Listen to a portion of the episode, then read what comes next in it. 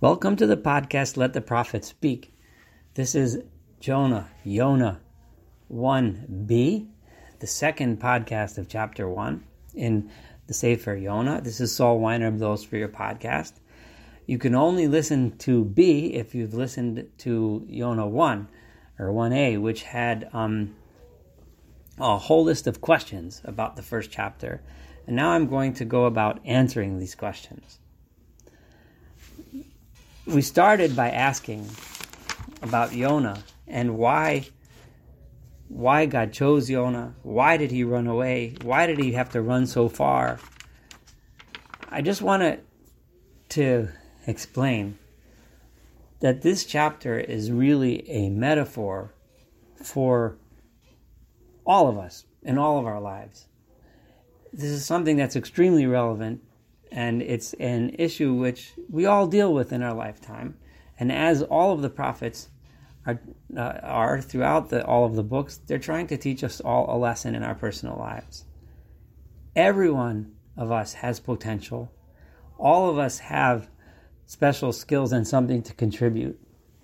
And all of us have the ability to contribute these things, and we all have missions that are given to us by God.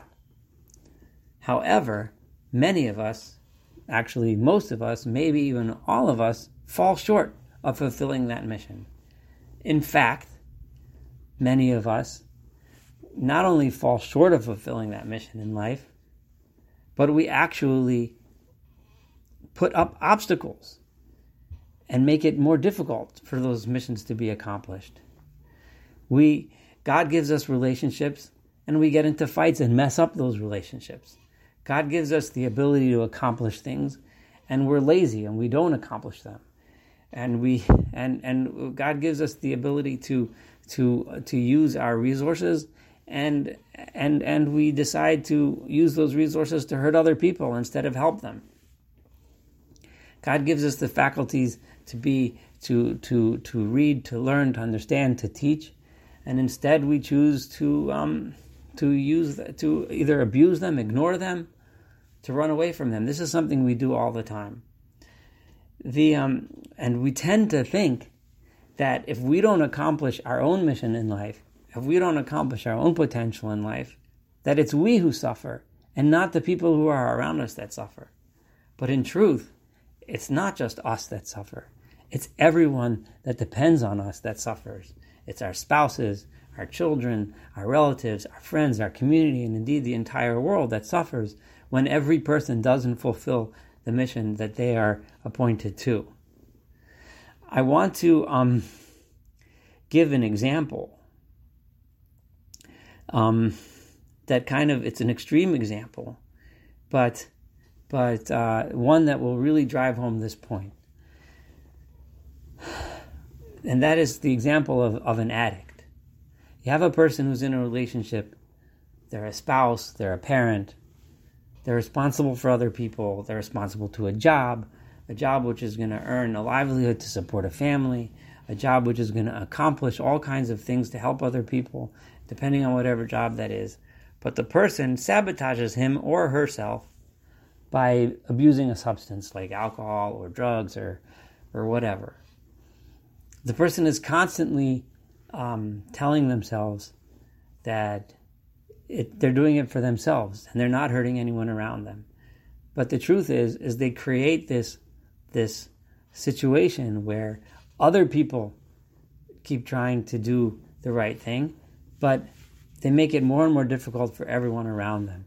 Everyone that needs them and depends on them will not benefit from them, even to the extent that the person brings themselves to death, or God forbid, in the most extreme circumstance, suicide. When a person does that, they think of themselves that they're only hurting themselves and not the other people around them. While in truth, it's the most selfish thing at all because by taking one's own life away, whether it's actual suicide or just ruining one's own life and potential, they hurt everyone else that now has to live without them. What we see, we don't know exactly what it is, the reason yet why Yonah wanted to run from this job that God is giving him. We're going to find out some hints in later chapters. We're not there yet. But we do know that Jonah wanted to run from God and not accomplish his mission, just like we all do. We all have a mission. Jonah had a special, special, special potential. And his potential was is that he understood how to speak to people and how to speak to people about God. And he should have understood that everyone else around him is affected when he does not fulfill that mission. So God comes to him and says, Jonah, I want you to go to Nineveh. God's telling Jonah, you have a job, you have a mission to go to Nineveh and teach them because that is something that you have, that is a skill that you have, that is something that you can contribute. Jonah refused to go. He gets on a boat, and the first thing he finds out when he's on the boat is that everyone else that's around him that did absolutely nothing wrong is going to die because of him. And then something happens when he's on the boat that's truly remarkable.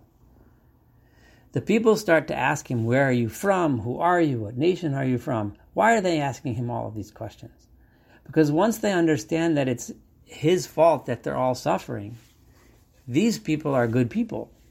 They want to know all of these questions because they're trying to figure out maybe there's something we can fix here.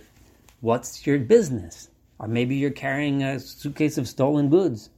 Maybe you did something against your God. Maybe you rebelled. Maybe you're a bad person. Something. Something. Maybe we can repent. Maybe we can give back the stolen goods. Maybe we, whatever it was that you did wrong, maybe it can be fixed. But then Jonah told them something that was truly remarkable. In a short speech, he said, It's not a tit for tat, it's not so easy. I fear God the one who's the creator of the entire universe. In that one speech, Jonah demonstrated to us the answer to our first question, which is why did God choose Jonah? Because all of a sudden, when he gave them that speech, suddenly the men understood. These men who just a few minutes before were idol worshippers, praying to, to nothingness, praying to meaningless gods that can't help, all of a sudden realized that there's a one God, that there's a God we can pray to. There's a God who does mean something. There's a God who's a creator of everything. He immediately made believers out of them. Jonah had such a power to speak that even under these circumstances, he had the ability to change a group of sailors who were all idolaters into God fearing people. Imagine what that could have done to Nineveh. Imagine what that could have done to the whole world. And here he was running away from it. Here he was running away. It's, it's awful to think. And then, but Jonah still did not want to accomplish his mission. If you imagine my, my comparison to an addict, his desire to get away was so strong that he wanted to run all the way to Tarshish in order to avoid having to do this mission of talking to Nineveh. And we'll, like I said, why he wanted to avoid it, we're going to try to explore that in later chapters. But he wanted to avoid it. And he wasn't going to fulfill the mission that he had. Right? The mission that he just demonstrated how good he is at doing it. So that's why he, and he did, have, he would rather die than fulfill that mission. Because Jonah still didn't recognize and still didn't get the message that his death will deprive the entire world of Yonah. And then the people go ahead and they say, um, uh, What should we do with you? And he says, Throw me in the sea because of his death wish, because he refuses, he'd rather die. And then we know for the people on the ship, what do they do? They decide to turn around. They realize, well, if his sin is that he's running away, then let's go back. But that didn't help. Why didn't that help? Because as long as Yonah doesn't repent, as long as Yonah is not ready to do his mission, turning around isn't going to help. What'll he do? He'll get on another ship and go away. Until Yonah decides that he's going to listen to God and do the mission, turning around isn't going to do anything. Praying to God isn't going to do anything. And yes, they recognized and understood that that that that God will allow the the the the many people to suffer just because of this one person. As much as that seems unjust, but if they don't do, if if that person won't turn around, then the rest of the boat will suffer. They go ahead, they throw Yonah in the sea, and then their fear of God is so tremendous because they realize and they see how um, the justice of God works. This idea that one person's failure affects the entire world around them, and that many people often fear and avoid their own success and their own greatness, is expressed beautifully in a quote that is very often misattributed to various people. I've seen it misattributed to uh, Nelson Mandela and others. But the one who actually wrote it was Marianne Williamson in her book entitled A Return to Love Reflections on the Principles of A Course in Miracles. But this is her quote, and I'm going to read it to you in its entirety because it really sums up this idea that we see in this first chapter. Quote Our deepest fear is not that we are inadequate. Our deepest fear is that we are powerful beyond measure. It is our light, not our darkness, that most frightens us. We ask ourselves, who am I to be brilliant, gorgeous, talented, fabulous? Actually, who are you not to be? You are a child of God. Your playing small does not serve the world. There is nothing enlightened about shrinking so that other people won't feel insecure around you. We are all meant to shine, as children do. We were born to make manifest the glory of God that is within us. It's not just in some of us, it is in everyone. And as we let our own light shine, we unconsciously give other people permission to do the same. As we are liberated from our own fear, our presence automatically liberates others. That really sums up the message of this first chapter. And then, just to add one more thing before we end probably the most famous Hasidic story of all time is the story of the Rebbe Reb Zusha, Uh, the Rebbe Reb Zisha, who was the brother of the Rebbe Reb Elimelech. So the Hasidic leader Rabbi Zusha, whose brother was much more famous than him. And someone once asked him, Why are you not as great as your brother, the Rebbe Reb Elimelech? To which he answered, when I go to heaven before I die, they're not going to ask me, why weren't you Rabbi Elimelech? What they're going to ask me is, why were you not Reb?